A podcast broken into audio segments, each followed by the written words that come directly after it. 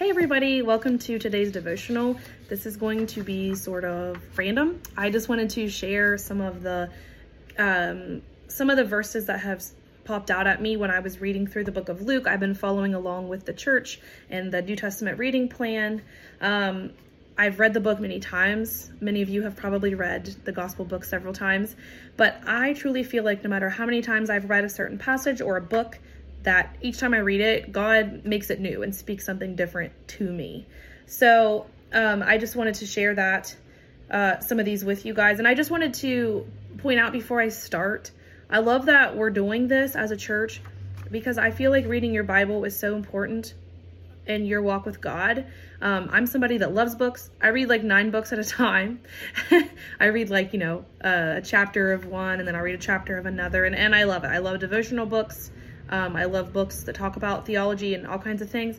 But uh, there comes a point, though, where someone else's interpretation of what has happened or, um, you know, what God has put on their heart to speak uh, can only compare in your heart so much to what God wants you to read through his word, what he's going to put on your heart, right? Like even my devotional for you today, this is what God put on my heart to share. But when God has spoken to me the most in my life is when I'm just reading my Bible, um, not any other book, right? Not not something someone else has written, something that was inspired by God in His Word. That's when He speaks to me, and so I feel like it's really important sometimes. Those other the other books are great, but to just really read the Bible for yourself. So this is some of the things that God spoke to me. Um, that I just thought was interesting that I wanted to, to bring up.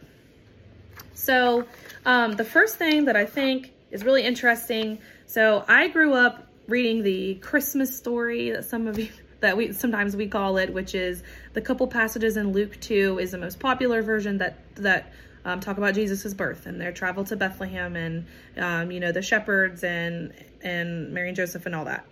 Um, so as a kid, I had this story almost memorized because we always read the Christmas story before we opened presents. Um, we had like five different Christmases that we went to, and I was the official Christmas story reader. So I had this uh, memorized. I was ready to go. And we always ended the story in my family with the, the verse in Luke 2.19 where it says, and, and Mary, you know, treasured up all these things in her heart and pondered on these things. And um, so I've always known that verse. But for some reason, when I was reading through it this time, it really spoke out to me that if you go down farther in Luke 2:51, it says it again. It is after um, they uh, find Jesus as a boy in the temple. They thought he was with them, but then they realize he's not, and they go back looking for him, and he's in the temple. Um, and he, you know, he says, "Don't you know that I would be in my Father's house?" And then it says again, uh, "But Mary treasured these things in her heart." And I really think this is in there to show us um, that Mary knew her time with Jesus was limited, right? She knew that he was the Son of God. She may not have known everything that was to come, but she was treasuring these things because she knew um, that her time with Jesus was limited. And that really just spoke to me in a different way this time because it made me think of just how how interesting it is that our Savior, he really was man. He had a human mother, just like we do. He was somebody's son, just like I have a little, I have a little baby. I have a son right now. You know, he was, he was um, a human baby, just like that. He was somebody's son, somebody's brother. And that is what makes Christianity so different than other religions.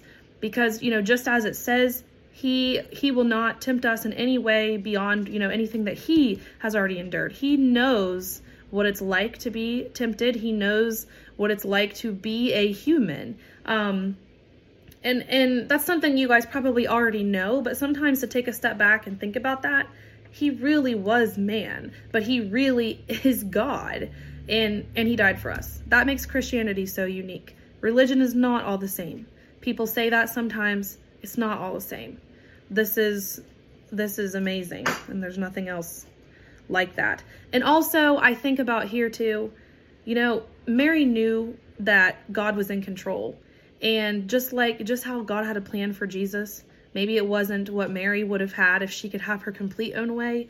God had the best plan. And as a mother, that comforts me because I worry about my kids. I think about my kids and everything I want to protect them from, everything that um, I want to just control. And you can't always control it. My children belong to God.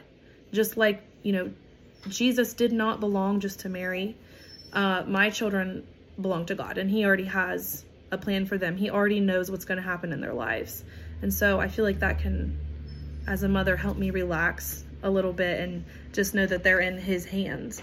Um, I so speaking of being tempted, I guess I wanted to bring this up. I think this is really cool. Um, when Satan or when Satan tempts Jesus, he tries to, he tempts him three different times, um, and Jesus doesn't fall into that temptation. But it's really interesting to think about the fact that it's not a sin to be tempted. Um, it wasn't a sin that Satan tempted him. As Christians, we are going to be tempted by things.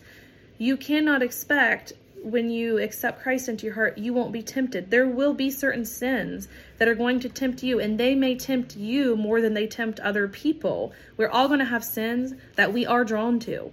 It is a real thing that certain sins we are drawn to. But what having Christ in our life means is that we're not supposed to fall into that temptation, just as Jesus did not. So that's just an interesting thing that I wanted to bring up. It isn't a sin to be tempted by Satan. We will be. Um, it's it's a sin to, to fall into that temptation, right? I also think this is um, interesting and something I was thinking about this time around reading the book of Luke. Um, so when Jesus uh, heals the the man with the demons inside of him. You know the demon that says their name is legion because we are many. And they ask like please don't send us into the abyss. Let us go into the pigs. And he says okay. And and they go into the pigs. Um, i have heard somebody say before that that seems hypocritical to them because uh, why would it have been a sin for jesus to accept uh, one of satan's you know offers when satan tried to tempt him? But it wasn't a sin uh, to do what the demons asked because aren't they both the enemy? But what's interesting is it doesn't, so in the book of Luke, it doesn't actually say it. And I had to look this up because in my head, I knew I had read this before. Um, it just wasn't in Luke. It was actually in Matthew when they tell the same um, story. So in the book of Matthew, and, uh, instead of just saying, uh, you know, what are you here to do to us, which is essentially what they say in the book of Luke, the demon says, are you here to torture me before the time? And I think that's interesting because the demons already know their time is limited. Um, they already know what's coming and that God will send them out forever. Um, it's just not the time yet. So Jesus really had no reason to punish them yet. It's it's not their time yet. So no, it wasn't a sin for Jesus to send them into the pigs. Um, that's not the timing of things yet. Um, obviously Satan was intending to make him sin. So had he done what Satan asked, that would have been a sin. But I just thought, um, I think, I think that that is, is um, valuable information. Um, another thing that I wanted to bring up, this spoke out to me a lot this time reading through the parable of the you know the seeds that fall in the soil. We've all probably read that or you've heard it preached on um, you know and the one that stuck out to me this time was the um, the the seeds that fall in the the amongst the thorns. It says that the seeds that fall amongst the thorns these are those that hear but as they go on their way they are choked by life's worries riches and pleasures and they do not mature. And that stuck out to me because as Christians, our job is to mature in our faith. Um, and unfortunately, a lot of times, we Christians as Christians we we maybe accept Christ into our our lives the you know the we we the Holy Spirit comes upon us and um, we start that journey and then we don't mature we we should be maturing we should be learning more we should be growing more walking closer to God what prevents us from doing that I mean, this is real. It says life's worries, riches, and pleasures. And I just think of how often, even in my own life, it's like, am, am I maturing and growing in God every day? How often am I just completely wrapped up in what the world has to offer, you know, the worries, the things I'm worrying about? And just think of the world in general right now. Not even just christians but think of how distracted people are by all of the you know the world's riches and pleasures and and you know that is from satan. All of that will totally as it says they you know they didn't mature because they were choked by life's worries riches and pleasures. And so I started reading that and I have a prayer journal that I do with along with my study and I truly just started writing out a prayer, you know, asking God, please, you know, allow me to to mature in you and not to be choked out by these things because I felt like that is very serious and applicable to our lives today as Christians. So, I think that's all I wanted to share. Sorry it was kind of long everybody, but that was um, things that stuck out to me. I hope everyone's enjoying reading um, the book of Luke this month. And um, I hope everyone has a great week. See you next time.